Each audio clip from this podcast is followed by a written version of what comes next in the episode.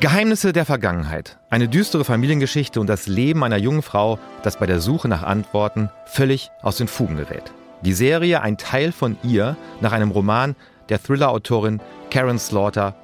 Heute Thema im Netflix-Woche Podcast. Und damit herzlich willkommen. Mein Name ist Matthias Kalle. Autor, Journalist und Kritiker äh, der Fernsehherzen. Nee, geht das überhaupt? Kann man das sein? Natürlich, das bin ich. Das bin ich. Du bist das der Kritiker der Fernsehherzen. Der, der Kritiker genau. der Fernsehherzen und mir gegenüber meine Kritikerin meines Herzens. Äh, Hartnett Tesfay, Moderatorin, Popkultur-Junkie und die beste Partnerin, die ich für diesen Podcast mir jemals erträumen hätte können. Heute aber natürlich, wie immer, nicht ganz alleine, sondern mit einer weiteren Journalistin, ähm, die ebenfalls im Grunde genommen die Kritikerin deines Krimi-Herzens werden könnte. Ja, nämlich Sonja Hartl. Sonja, hallo, herzlich willkommen. Hallo Sonja. Dass hallo. du da bist. Du bist nicht nur Filmkritikerin, Krimi-Kritikerin, du hast auch einen Podcast mit dem schönen Namen Abweichendes Verhalten Minuten Gespräch über Crime Fiction. Genau. Und du machst deine Arbeit unter anderem für Deutschland Radio Kultur äh, und einen eigenen Blog hast du auch, wo du die ganze Welt der Crime Fiction beleuchtest, ob das nun als Literatur ist oder auch als Film oder als Serie. Das hast du sehr schön zusammengefasst. Gott ja. sei Dank. Immerhin das. Weil, weil jetzt kommt eine Zusammenfassung, da bin ich froh, dass ich die nicht machen muss. Ja, naja, wir wollen ja erstmal äh, vielleicht nochmal auch euch, falls ihr noch nicht wisst, worum es in Pieces of Her äh, geht, eine kleine Zusammenfassung euch geben, damit ihr so ein bisschen wisst, wovon wir jetzt die nächste halbe Stunde sprechen werden. Und zwar geht es um Andy Oliver und ihre Mutter Laura. Die leben in einer verschlafenen Kleinstadt in Georgia, nämlich Belle Isles. Und da feiert Andy ihren 30. Geburtstag nichts ahnend in einem Diner, als plötzlich ein Amokläufer reinkommt und anfängt, um sich herumzuschießen. Andy gerät ins Visier dieses Schützen und äh, da stellt sich ihre Mutter, Laura, diesem selbstsicher entgegen und überwältigt ihn. Und zwar, indem sie ihm recht überraschend und zielsicher die Kehle durchschneidet. In einem Move, der von Handykameras, die mitlaufen, festgehalten wird und wie soll es auch anders sein? Wir leben in Zeiten der sozialen Netzwerke viral geht. Laura wird als Heldin gefeiert, benimmt sich selbst aber plötzlich immer merkwürdiger und ist immer abwesender äh, und vor allen Dingen auch abweisender, wenn es um diese Aufmerksamkeit geht. Das wiederum verwirrt Andy komplett, weil die nämlich ihre Mutter noch nie so gesehen hat und überhaupt gar keine Ahnung hat, woher diese souveräne Reaktion und dieser Move in dieser Extremsituation plötzlich herkommt. Laura schickt ihre Tochter Andy dann auf eine Odyssee durch den amerikanischen Süden mit Anweisungen, einem versteckten Wagen, in dem plötzlich fast eine halbe Million Dollar drin ist, gefälschte Pässe. Und Andy denkt sich halt die ganze Zeit, was um Himmels Willen passiert hier? Wer ist meine Mutter? Und was läuft hier? Ein Teil von ihr, das ist äh, die Adaption eines Romans von der Thriller-Königin schlechthin, nämlich Karen Slaughter. Die hat weltweit äh, Bücher in mittlerweile zweistelliger Millionenhöhe verkauft. In den Hauptrollen sind Toni Collette als die Mutter Laura und Bella Heathcote als ihre Tochter Andy. Die erste Staffel besteht aus acht Folgen und ist ab morgen, das ist der 4. März, zu sehen. So Leute, jetzt wissen wir ungefähr, worum es geht. Und äh, jetzt erstmal die Frage an dich, liebe Sonja. Ganz platter Einstieg. Wie fandst du's?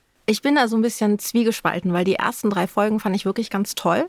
Da dachte ich, es sind endlich mal so zwei äh, weibliche Hauptfiguren, die alles andere als auf den ersten Blick sympathisch sind, sondern man fragt sich ja irgendwie von vornherein, was stimmt denn mit beiden nicht? Und bei der, bei der Andy merkt man ja, die ist so ein bisschen ziellos und ich fand es auch gut, dass sie 30 ist, weil das ist ja so ein Alter, da darf man noch so ein bisschen ziellos sein. Es wird aber langsam peinlich und man darf auch noch an der Mutter hängen, gerade wenn die gerade eine Krebserkrankung überstanden hat. Aber eigentlich sollte man schon so weiter im Leben sein. Mhm. Na, die Mutter-Tochter-Beziehung, das ist für mich eine sehr spannende, ähm, ein sehr spannender Erzählstrang, mhm. weil wir hatten es ja zum Beispiel gerade auch äh, im letzten Jahr in Maid zum Beispiel, dass wir jetzt schon auch anfangen, diese Konstellation Mutter-Tochter in unterschiedlichen Besetzungen, in unterschiedlichen Dynamiken so ein bisschen zu beleuchten. Und grundsätzlich hat man mich erstmal, wenn man sagt, okay, wir äh, begleiten hier so ein Duo, Mutter-Tochter, durch einen Thriller. Mhm. So, ja. Ähm, indem wir, wie du schon richtig sagst, Sonja, beide nicht so dolle mögen, weil die eine eben irgendwie so ein bisschen schluffi-mäßig durchhängt, ja, und die andere relativ schnell eine sehr kalte und, und sehr abweisende Art entwickelt und ja, glaube ich, auch einmal zu ihrer Tochter sagt, ey, ich will, dass du ausziehst, weil du jetzt 30 bist und es verdammt nochmal an der Zeit ist, für dich erwachsen zu werden. So, ja. Und sie macht es ja am Anfang ganz nett. Also sie sagt ja bei, bei dieser Geburtstagsfeier noch so ganz mhm. nett, willst du nicht zurück nach ja. New York und mach doch was aus deinem Leben und verwirkliche dich selbst. Und erst nach dem Überfall sagt sie ja, hier, pack deine Sachen raus. Du kannst eine Nacht bei deinem Vater schlafen, also bei dem Stiefvater ist es ja eigentlich.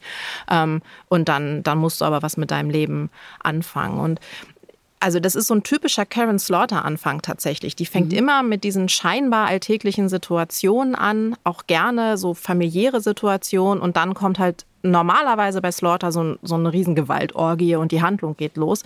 Das war jetzt für sie tatsächlich noch dezent. Also so. Wobei ich ja schon sagen muss, das sah, das sah, wie Tony Collette das macht, sah schon also mich hat das äh, komplett überrascht und ich weiß nicht, ob man das in dem Zusammenhang auch sagen darf, aber es ist als Move in so einem so Kriminalagenten-Ding irgendwie schon sehr cool. Also das, ich weiß nicht, ob man das so sagen kann, aber der Move an sich war einfach so kaltblütig und so slick mhm, irgendwie mm, gleichzeitig, dass ich auch schon so dachte, huch, wer bist du denn? so, also ja. So, Sonja, du hast den großen Vorteil ähm, gegenüber uns, dass du auch die Romanverlage kennst. Ähm, ja. Wie diese, diese Situation, über die wir jetzt gesprochen haben, wir, wir lernen die Mutter und die Tochter kennen und wir haben diese Situation in diesem Diner. Ähm, wie wird das in dem, in dem Roman, in dem Thriller von Karen Slaughter geschildert? Ist es ungefähr eine 1 zu 1 Adaption oder dauert es länger, bis wir an diesem Punkt sind im Roman? Nee, ich würde sagen, es dauert ungefähr gleich lang. Es ist, äh, es ist dann auch sehr ähnlich. Es kommt, äh, das Diner ist in einem, in einem Einkaufszentrum. Mhm. Ähm, was aber ein ganz großer Unterschied ist, dass ähm, äh, in dem Roman den, der junge Mann, der da getötet wird, das ist der Sohn einer einflussreichen Sheriff-Familie. Mhm. Okay. Und ähm, das bringt natürlich die ganzen Strafverfolgungsbehörden auch auf den Plan, da mal ein bisschen genauer, genauer nachzuschauen. Und vor allem gibt es da am Anfang den Verdacht, dass äh, Laura ihn absichtlich getötet hat. Also mhm. sie hatte ihn mhm. quasi schon ähm, außer Gefecht gesetzt und hat dann diesen Move gemacht. Und da wird dann erst von der Polizei angenommen, das sei vielleicht Absicht. Und sie wird dann nicht so als Heldin gefeiert, wie es dann ja in der, in der Serie sofort ist, sondern da wird dann genauer ermittelt, ähm, war das Absicht, wusste sie überhaupt, wen sie da tötet und warum hat sie das gemacht. Das ist ein bisschen ambivalenter, aber das wird dann auch irgendwann so in der Mitte des Buches fallen gelassen. Ähm, und man hätte das auch nicht wirklich gebraucht. Also da finde ich die Serie besser. Das weil sie stringenter erzählt. Genau, ja. ja. genau. Okay. Und weil es so unwichtig ist. Jetzt aber Matthias mal an dich die Frage, ja, wie hast du denn diese Mutter-Tochter-Dynamik wahrgenommen? Also weil du hast ja, äh, ich weiß, dass die zum Beispiel, um jetzt nochmal auf das Beispiel mhm. von vorhin zu kommen, auf das Beispiel von Maid, da mochten wir ja beide diese Auseinandersetzungen zwischen Andy McDowell und ihrer sowohl Filmtochter als auch Real-Life-Tochter, ja. wobei wir beide so ein bisschen genervt waren davon, wie Andy McDowell das gespielt hat, weil sie das einfach straight overacted ja. hat. Ne? Ja. Wie hast du es denn jetzt hier gefunden? Mein Problem war, dass ich, dass ich äh, beiden Figuren von Anfang an nicht geglaubt habe. Also die Motivation, mit der sie interagieren, aber auch mit der sie auf die Welt prallen, die war für mich äh, wahnsinnig unglaubwürdig. Ich weiß nicht, ob es im Roman besser geschildert ist, diese Dynamik, dass du, dass du diesen Figuren mehr traust. Ich dachte die ganze Zeit, bei allem, was passiert, kein Mensch macht sowas. Auch zum Beispiel als, ähm, du, du hast ja schon gesagt, es gibt dieses, dieses, dieses, ähm, äh, diesen Vorfall im Diner und nach diesem Vorfall sagt Laura, also die Mutter, zu Andy, ihrer Tochter, so und jetzt gehst du bitte. Was hast du für Medikamente gekriegt? Du kannst bei Gordon schlafen. Was? Heute Nacht jedenfalls. Ich lass dich jetzt nicht allein. Wir, wir schieben das schon lange genug vor uns her. Was meinst du damit? Ich will, dass du ausziehst. Mom, das ist doch jetzt nicht der Zeitpunkt dafür. Doch, doch, das ist er. Ich mein's ernst. Äh, können wir bitte später darüber sprechen? Nein, du musst dein eigenes Leben anfangen. Egal ich wie. weiß. Ich will, dass du heute noch ausziehst. Ja? Ähm, tut mir leid, aber das hört sich verrückt an. Es ist mir egal, wie sich das anhört. Wieso tust du das? Weil, weil ich Weil nicht... du, Was? du bist erwachsen. Also fang an, dich so zu benehmen. So, ich denke, kein Mensch sagt sowas. Das macht man nicht. Also sozusagen nach so einem Erlebnis sagt kein ähm, Elternteil zu einem Kind, und jetzt verschwinde. So, und, und, und da, da, das ist sowas, wo, wo ich, äh, ich bin, ich bin selbst in, in, den, in den fantastischsten Mystery-Serien, Fantasy, muss es nach Regeln, die ich nachvollziehen kann, zugehen. Und nach zehn Minuten gab es für mich diese Regeln, nach denen Figuren interagieren, miteinander sind, wurden außer Kraft gesetzt. Ich habe nichts geglaubt. Ab dem Moment. Und da hat mich die Serie eigentlich schon verloren gehabt. Aber ich fand das in, also aus Lauras Perspektive total verständlich, weil sie denkt ja in der Situation, ihre Tochter ist in Lebensgefahr. Jetzt weiß sie, sie wurde, sie wird erkannt, die Leute, die hinter ihr her sind, die werden sie aufspüren und ähm, sie weiß ja auch, dass ihre Tochter noch mal besonders in Gefahr ist aus Gründen, über die wir jetzt vielleicht noch nicht reden wollen. Und ähm, deswegen macht sie das äh, einzige, was sie glaubt, was sie machen muss. Sie stößt ihre Tochter so vor den Kopf, dass die einfach keine andere Wahl hat, als zu gehen. Also Ja. ich fand das, ich fand das total plausibel. Ja, äh, Ich bin bei dir, Matthias, dass sich mich im ersten Moment auch irritiert hat. So, also ich war so, was ist denn, was stimmt denn nicht mit der? Und es ist ja auch dieser Moment, wo sie einem so unsympathisch ist.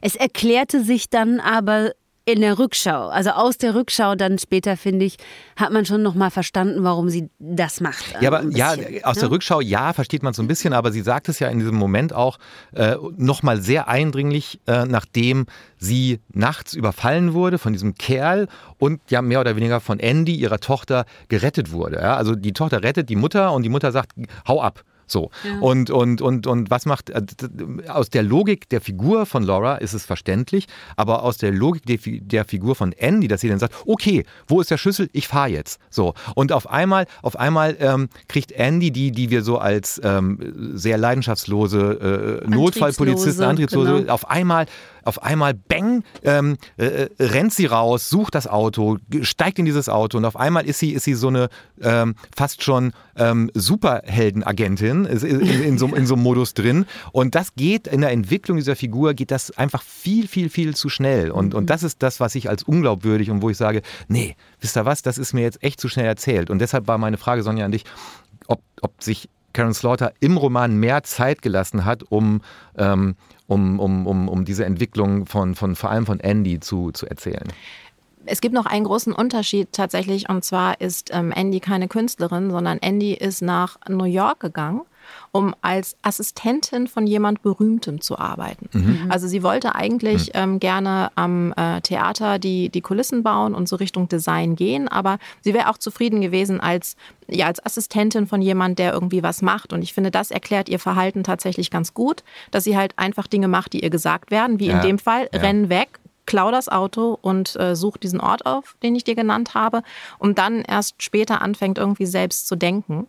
Und äh, dass sie auch jemand ist, der vielleicht ganz gerne im Schatten von jemandem steht, was ja per se nichts Schlechtes ist.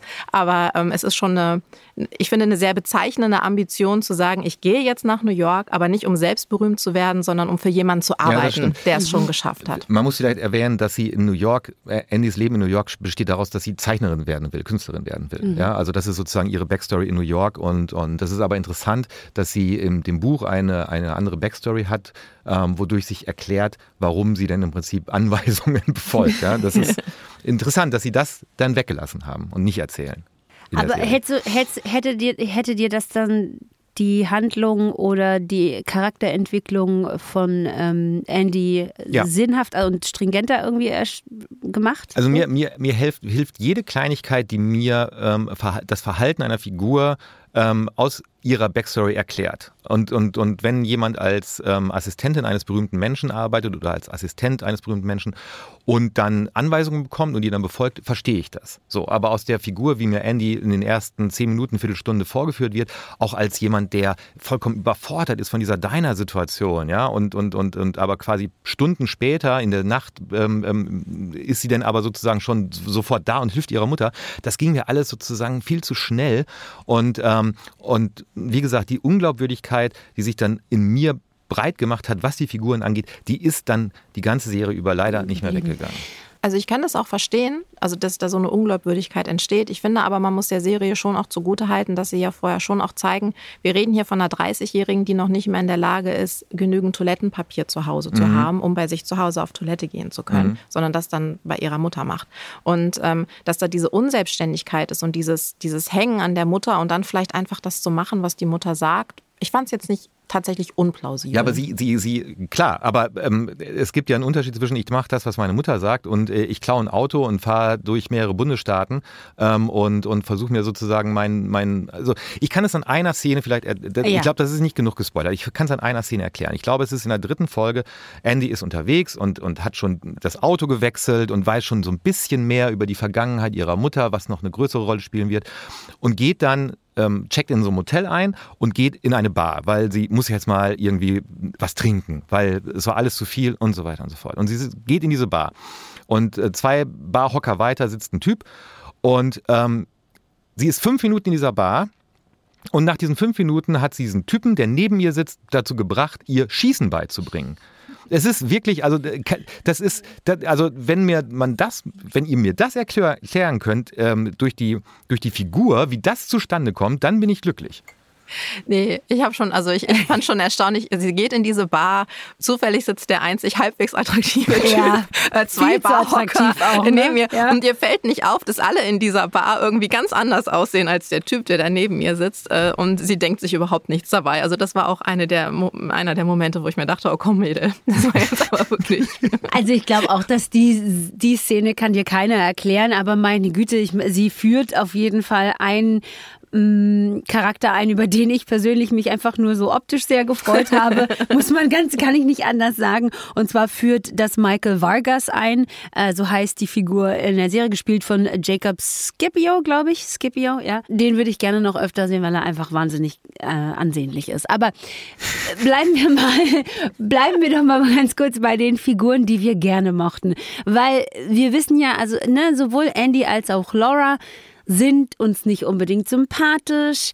Andy schluft sich so durchs Leben, antriebslos, ziellos. Ähm, dann die Laura, ihre Mutter, ja, die ist, äh, hat nur so vordergründig einen total äh, tollen Job, bei dem sie sich irgendwie in ihrer Gemeinde stark macht und so. Ich glaube, sie ist äh, sie Sprachtrainerin, genau, für, Sprachtrainerin für, Veteranen, für Veteranen ja. und so, hilft denen sozusagen zurück ins Leben. Ähm, aber irgendwas stimmt ja auch nicht mit der und wie sie, wie sie diesen Typen äh, zur Strecke bringt und dann sich eben ihrer Tochter gegenüber verhält, weiß man schon so, okay, irgendwas ist mit der auch. Ja? Und das ändert sich ja nicht. Ne? Wir denken ja die ganze Zeit, was ist eigentlich mit dieser Laura? So. Ähm, wen mochtet ihr denn? Also wen mochtet ihr gerne ähm, angucken? Und für wen, um es jetzt mal mit Matthias Worten zu sagen, für wen wart ihr denn? Wie hast du es ausgedrückt? Du, du musst irgendjemand, für irgendjemanden muss man doch dann sein. Für, für irgendjemanden muss man dann hoffen, dass es für diese Person gut ausgeht. So, für wen wolltet ihr das? Also ich gucke so Serien nicht. Also das ist, ah, ja. das ist, das ist mir total okay. egal. Also das ist mir, also in dem Fall, ich musste da nicht für, für eine Figur sein. Ich war ganz froh, also ich konnte sowohl mit Laura als auch Andy trotz aller Schwierigkeiten, die ich mit ihnen hatte, irgendwie so durch diese Geschichte gehen und äh, ich wollte wissen, wohin das führt.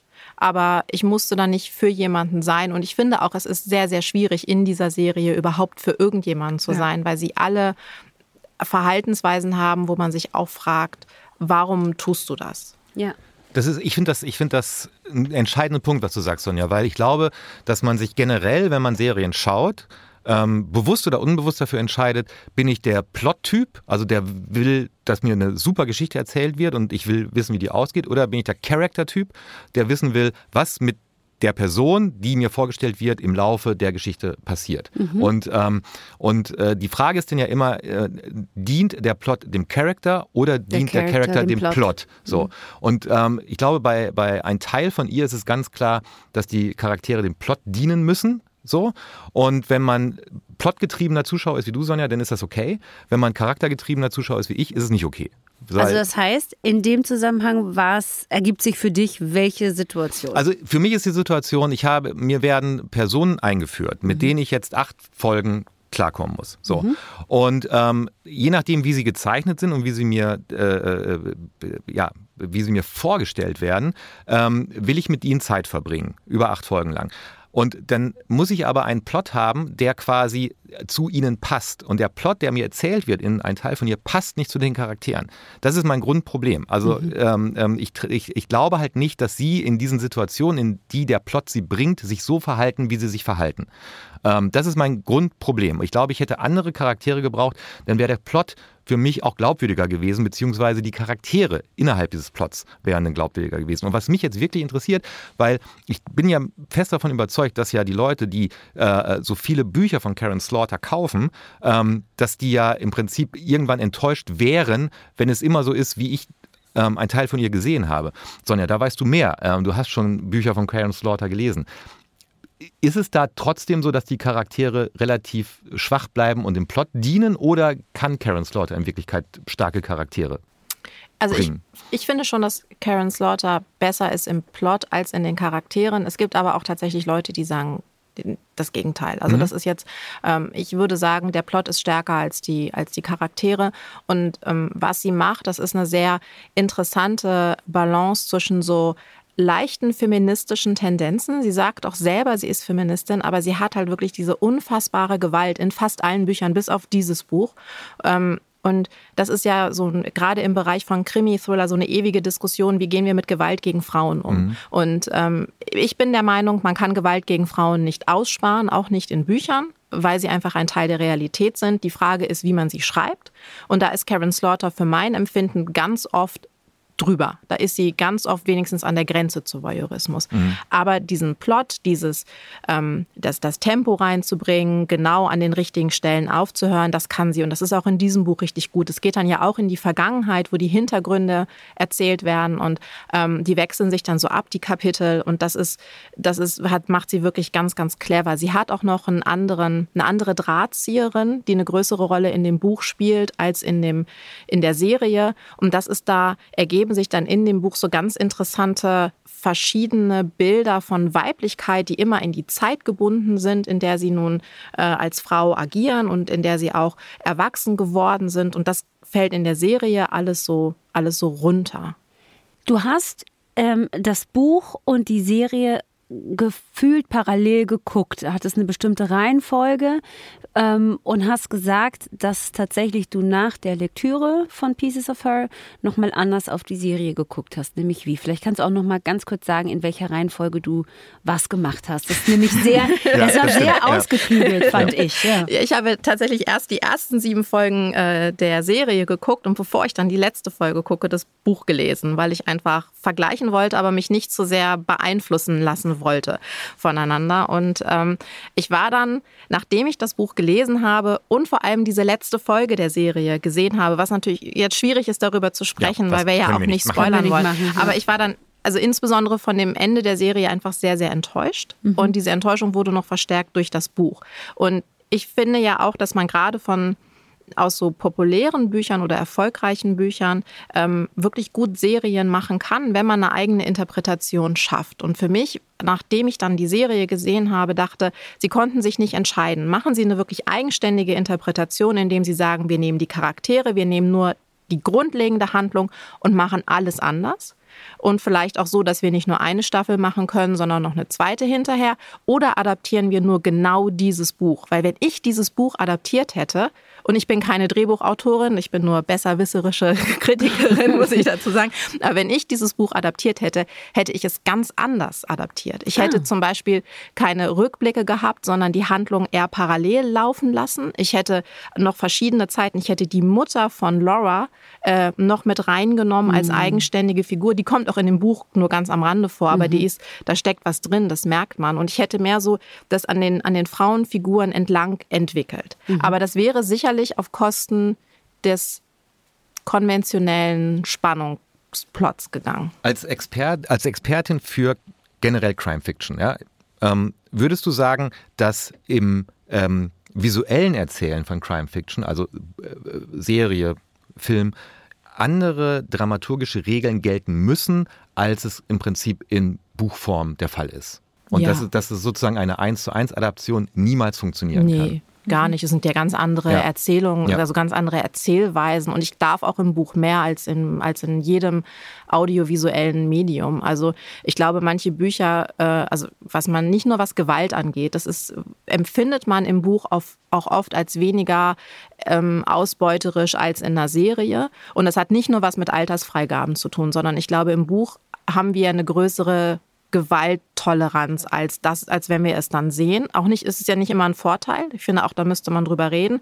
Aber vor allem kann ich ja im Buch alleine schon durch die Perspektivwechsel viel mehr machen, als das in Serien möglich ist. Und ich, das sind für mich wirklich zwei verschiedene Medien. Und deswegen plädiere ich ja auch ganz stark dafür zu sagen, ich muss mir vorher überlegen, wie adaptiere ich das? Es ist eine Adaption.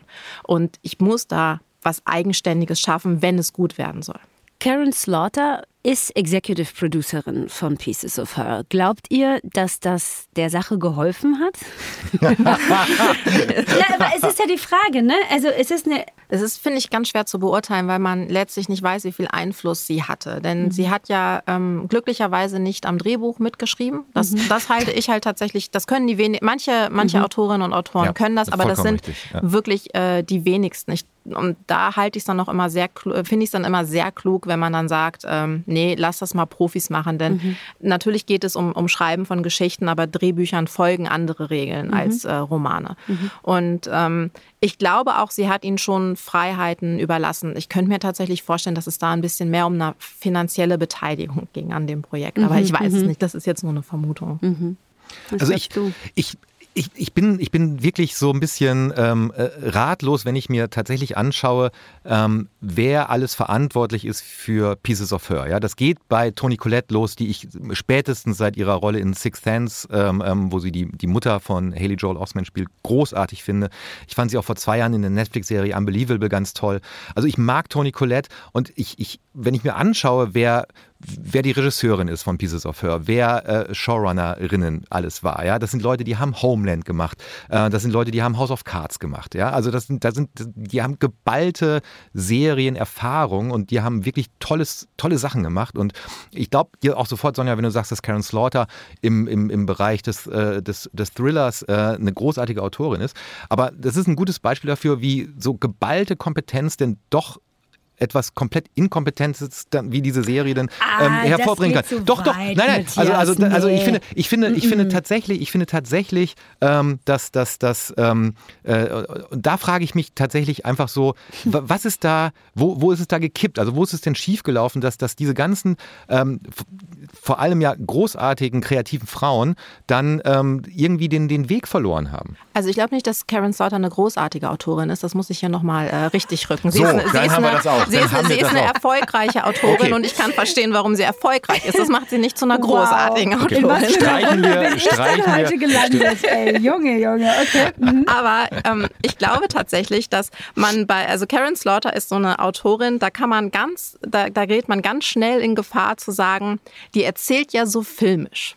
Ah, und das ist ja, ja eine mhm. ganz, ganz heikle Sache, weil zum Beispiel, was wenige Leute wissen, Unbelievable beruht auch auf einem Buch, auf einem Sachbuch, auf einem True Crime mhm. Bestseller. Und Unbelievable hält sich tatsächlich auch äh, weitgehend an diese Buchvorlage und auch an den Ablauf der Ereignisse. Und das merkt man dieser Serie überhaupt gar nicht an. Und bei Karen Slaughter kann man denken, oh, wie sie das erzählt, das kann ich mir ja alles schon in Bildern vorstellen. Und das tue ich ja auch beim Lesen. Und das macht man ja insbesondere bei erfolgreichen Büchern sehr, sehr häufig. Aber das heißt ja nicht, dass etwas, was ich als filmisch erzählt wahrnehme, auch tatsächlich im Film oder in einer Serie erzählt werden kann. Und mhm. ich glaube, das ist für mich schon ein Knackpunkt bei dieser Serie und mit den, mit den ganzen Frauen, die beteiligt sind. Ich habe mich das auch gefragt, wie das so in, also wie man dann am Ende so ein, so ein, so ein Ergebnis bekommt, das irgendwie nicht so richtig ist. Also ich habe diese mhm. Mutter-Tochter-Beziehung, aber mhm. es ist mhm. trotzdem auch ein Krimi. Und dann habe ich diese Geschichte aus der Vergangenheit, aber die soll noch in die Gegenwart reingezogen werden. Und am Ende habe ich dann eine letzte Folge, mit der ich auch nicht so richtig was anfangen kann. Mhm. mhm, mhm ich glaube, wir müssen ganz kurz damit, noch damit mal was wir, zu Unbelievable sagen. ganz kurz zu Unbelievable, weil ähm, wenn man sich jetzt schon, während man unseren Podcast hört, sagt, na, vielleicht gucke ich denn doch lieber Unbelievable. Ja, ich finde, dass Unbelievable sich sehr lohnt. Wie gesagt, Toni Collette äh, in der Haupt Hauptrolle. Und du hast es schon richtig gesagt, Sonja, ähm, das beruht, glaube ich, auf einen Pulitzer-Preis prämierte Geschichte über ähm, die Geschichte einer, einer, einer, ähm, eine, eine, eine, Missbrauchsgeschichte, die versucht wird aufzuklären. Es, gibt eine, es gab eine junge Frau, die, die zur Polizei kommt und sagt, sie wurde missbraucht. Und ihr wird nicht geglaubt. Und es gibt zwei äh, Kommissarinnen, die dieser Frau aber glauben, obwohl sie sich auch in Widersprüche verstrickt und so weiter und so fort. Es ist äh, äh wahnsinnig ähm, intensiv und toll gemachte Serie und Toni Collette spielt eine sehr raubeinige ähm, Polizistin. Großartige Rolle und ähm, wie gesagt, vor, glaube ich, drei Jahren bei Netflix ähm, gestartet. Mhm. Unbelievable. Ja, so, mhm. das, so viel dazu. Das heißt also, was du sagst, ist folgendes: nicht, nicht jede ähm, noch so bildstark erzählte äh, Romanvorlage eigen oder nicht jeder so, so, so stark erzählte und filmisch erzählte Roman eignet sich eigentlich auch äh, zur ähm, Serienvorlage. So? Doch, äh, grundsätzlich eignet alles, sich, also grundsätzlich okay. kann jeder Roman und jedes Buch verfilmt werden. Das haue ich mhm. jetzt einfach mal so raus. Aber ich bin überzeugt, dass das geht. Nur man braucht natürlich eine künstlerische Vision. Also man mhm. braucht eine, man muss sich schon vorher überlegen, was möchte ich eigentlich hier für eine Geschichte erzählen, in wie vielen Folgen will ich es erzählen mhm. und ähm, ja, was will ich eigentlich erzählen? Mhm. Und das, das fehlt mir bei, bei Pieces of Her. In den ersten drei Folgen finde ich es relativ ähm, eindeutig, in welche Richtung es gehen soll. Und dann, dann wird es so ein bisschen schwammiger. Und dann mhm. gibt es ja auch noch ähm, diesen potenziellen Vizepräsidentschaftskandidaten, der eine Rolle spielt. Und da fand ich es bemerkenswert, dass er ja für die Demokraten mhm. antreten wird. Mhm. Und normalerweise kennen wir das ja aus Serien. Also wenn man für die Demokraten antritt, dann ist man schon mal grundsätzlich mhm. eher einer von den Guten Minuten. Mhm. Bei ihm brauche ich eigentlich nur ein Bild von seinem, von seinem Wahlkampf und weiß schon, ah. äh, außer, außer bei House of Cards, äh, ja. wo, wo, äh, wo, der Präsident auch Demokrat ist. Äh, finales Urteil bitte. Gibt es eine Empfehlung für Pieces of Her? Gibt es eine Empfehlung mit Einschränkungen? Oder gibt es, Matthias, lass mich raten, keine Empfehlung? Du ich, darfst anfangen. Ich, ich mache es kurz. Es gibt äh, äh, von mir keine Empfehlung, mhm. aber die HörerInnen dieses Podcasts wissen, dass ich mich auch irren kann und oft auch irre. Ähm, und ich glaube, dass es genug Leute. Game, Squid Game, Squid Game. Das glaub, da habe ich mich nicht geirrt. Äh, aber ich glaube, dass es genug Leute gibt, die ähm, äh, sehr viel Spaß damit haben können. Aber ich kann sozusagen aus meiner Kritiker, aus meinem Kritikerherz keine Mördergrube machen. Nein, keine Empfehlung. Ich würde sagen, eine Empfehlung mit Einschränkungen. Mhm. Definitiv. Also weil die Serie hat ganz klare Schwächen, das muss man, muss man so sagen. Aber ich glaube, es gibt schlechtere Serien, die man gucken kann. Das stimmt übrigens, aber das ist ja zum Glück. oh, danke. Ich schließe mich dem Urteil von dir, liebe Sonja, an. Es gibt von mir auch eine Empfehlung, äh, eine Empfehlung mit Einschränkungen, auch wenn ich äh, viele äh, Entscheidungen der Charaktere nicht immer nachvollziehen kann, auch wenn sie sich mir nicht immer erschließen und ich tatsächlich zu Hause sitze und denke, aber warum? Aber warum? Glaube ich auch, dass das irgendwie ähm, etwas sein kann, was einen dabei hält. Ähm, und tatsächlich hat mich etwas dabei gehalten. Final wollte ich einfach wissen, wie es denn jetzt um Himmels Willen zu Ende geht. Und deshalb habe ich auch die acht Folgen geguckt.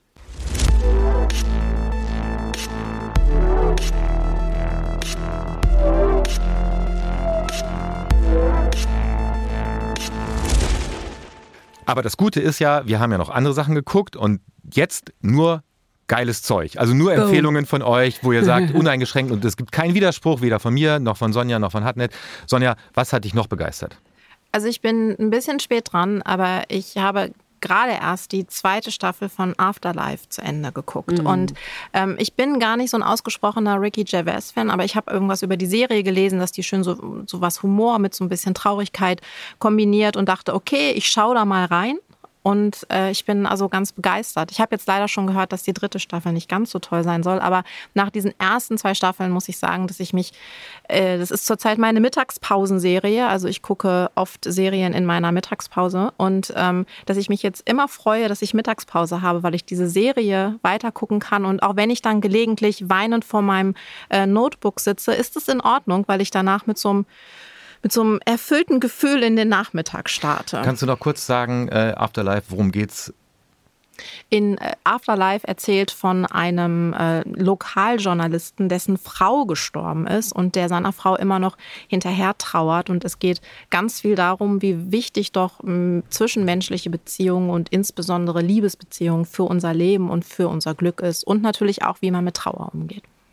Ganz toll Drei Staffeln, wie gesagt, gibt es. 18 Folgen insgesamt. Und wenn ihr euch die Mittagspause mit ein paar Tränchen, ein paar schönen Tränchen, so wie Sonja, äh, vergnügen wollt oder versüßen wollt, dann einmal äh, zu Ricky Gervais. Matthias, du, was hast du geguckt? Ich habe mich sehr gefreut, ähm, dass vor kurzem die fünfte Staffel von Rick and Morty gestartet ist, eine Zeichentrickserie, ähm, die unter anderem von Dan Harmon ähm, entwickelt wurde, Community. den wir natürlich auch als Schöpfer von Community Den kennen werden. Community. Rick ja. Morty, ganz kurz, äh, die, ihr wisst es alle, ähm, äh, Rick ist ein mehr als exzentrischer Wissenschaftler und Vollalkoholiker, äh, ein äh, alter Mann, der bei ähm, seiner äh, Tochter und ihrem Mann einzieht. Äh, es gibt äh, Marty, den, den ähm, 14-jährigen Sohn, der diesem äh, seinem Opa Rick helfen muss in Paralleluniversen und an, am Rande der uns unbekannten Welt Abenteuer zu lösen. Es ist vollkommen durchgeknallt,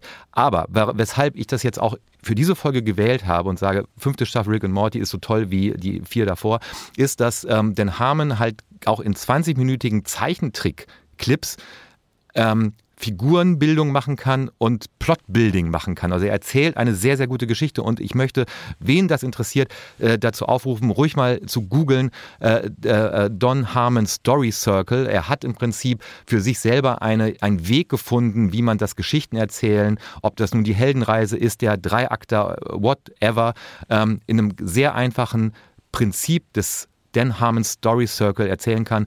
Und die MacherInnen von Pieces of Her hätten gut getan, wenn sie sich den Dan Harmon Wow. Story Circle mal genauer angeschaut Wie hätten. du So, es auch jetzt nicht lassen kannst, einfach noch Seitenhiebe auszuteilen. Ne? Aber was hast du denn geschaut? Also ich habe äh, so ein bisschen inspiriert von Pieces of Her jetzt endlich mal ähm, etwas geschaut, was auch in Richtung Thriller geht, in Richtung Psychothriller geht, in Richtung sage ich aber auch vor allen Dingen bewusst, weil es sich eigentlich eher um ähm, so eine ja, satirische Version des Psychothrillers handelt, nämlich Achtung, ich habe es heute zum ersten Mal hingekriegt, das richtig zu sagen. The woman in the house across the street from the girl in the window. So. Absolut richtig. Äh, das habe ich geguckt und zwar Kristen Bell in der Hauptrolle. Die spielt Anna. Anna leidet und zwar an ganz vielen verschiedenen Dingen, hauptsächlich an Liebeskummer. Sie ist ähm, sehr mitgenommen von Trauer. Für Anna ist eigentlich jeder Tag nur noch mit ganz, ganz viel Alkohol zu ertragen. Sie sitzt den ganzen Tag in einem Sessel in ihrem Haus am Fenster und beobachtet die Nachbarschaft. Im Haus gegenüber ähm, zieht plötzlich ihr sehr gut aussehender Nachbar ein mit seiner ganz süßen Tochter und in diesen beiden sieht Anna plötzlich eine Möglichkeit, eine Veränderung ähm, und zwar zum Positiven wohlgemerkt. Zumindest bis zu dem Zeitpunkt, wo sie glaubt, oder vielleicht hat sie es auch wirklich getan, einen ganz grausamen Mord beobachtet zu haben. Und ähm, das Ganze ist eine Miniserie aus diesem Jahr. Acht Folgen, ganz kurz, alle so zwischen 22 und 29 Minuten. Und das Ding ist, man darf das nicht so ernst nehmen, was man da guckt. Nee, Auf gar keinen Fall, weil es ähm, zum Teil wirklich absurd ist. Und in der Beschreibung von Netflix steht tatsächlich, glaube ich, auch irgendwas ähm, mit Offbeat. Also es ist einfach so ein bisschen offbeatig, diese, diese Serie. Ähm, super gruselig zum Teil, sehr blutig zum Teil, aber eben auch unglaublich lustig. Es spielt mit dem Genre Thriller. Es ist so eine, mh, inspiriert wahrscheinlich von Das Fenster zum Hof, so, ne, wo jemand einfach quasi die ganze Zeit auf eine bestimmte Szenerie guckt und sich alle möglichen Dinge einbildet und auch nicht mehr so richtig weiß, was habe ich da eigentlich wirklich gesehen und was war nur dem Einf- Einfluss von Alkohol und Tabletten ähm, Zu schulden. zu schulden. Ja, danke, dass du meine Sätze für mich übersetzt. Also ganz toll, ganz toll gemacht. Ich finde es sehr unterhaltsam gemacht, sehr lustig gemacht. Man kann, ich habe das in einem Rutsch durchgeguckt und ähm, musste sehr lachen. Gibt es einfach so ganz viele kleine Dinge, die einem, ähm, die einen immer wieder zum Lachen bringen. Um mal jetzt eine Sache zu sagen: Massacre Mike, zum Beispiel die Geschichte von Massacre Mike oder ähm, also es ist einfach alles toll gemacht. Ich finde es wirklich sehr lustig mit sehr viel Liebe zum zum Detail äh, gemacht und es ist äh, unterhaltsam. Ich finde es toll. Also, ich glaube, wir haben jetzt eine Fülle von Serienempfehlungen. Da ist für jeden jetzt was dabei. Wer jetzt keine gefunden hat bei all dem, worüber wir gesprochen haben, da weiß ich dann auch nicht mehr. Sonja, das war wahnsinnig gut, dass du hier warst. Also vor allem für mich, um das, äh, was ich da sehen musste, auch einzuordnen bei dieser Sache. Er hört nicht auf, und, nein, ich höre jetzt auf. Ich höre jetzt auf. Ich höre jetzt auf. Ich höre jetzt, ich höre jetzt auf. Also äh, du bist jederzeit wieder eingeladen, wenn es in den, ja, in dem Bereich der Crime Fiction, gutes Wort finde ich übrigens für für ein guter Oberbegriff für all das, was ähm, was äh, Spannung, Thriller, Krimi äh, sein kann oder sein soll. Vielen Dank fürs Vorbeikommen und für die Einordnung ähm, und dem Hintergrundwissen in dieser Show. Ich Ja, bin, sehr gerne. Danke, dass du da warst, Sonja. Für mich bist du jetzt sozusagen unsere äh, Crime-Fiction-Korrespondentin. Das finde ich super. Ja. Gefällt mir auch, nehme ich.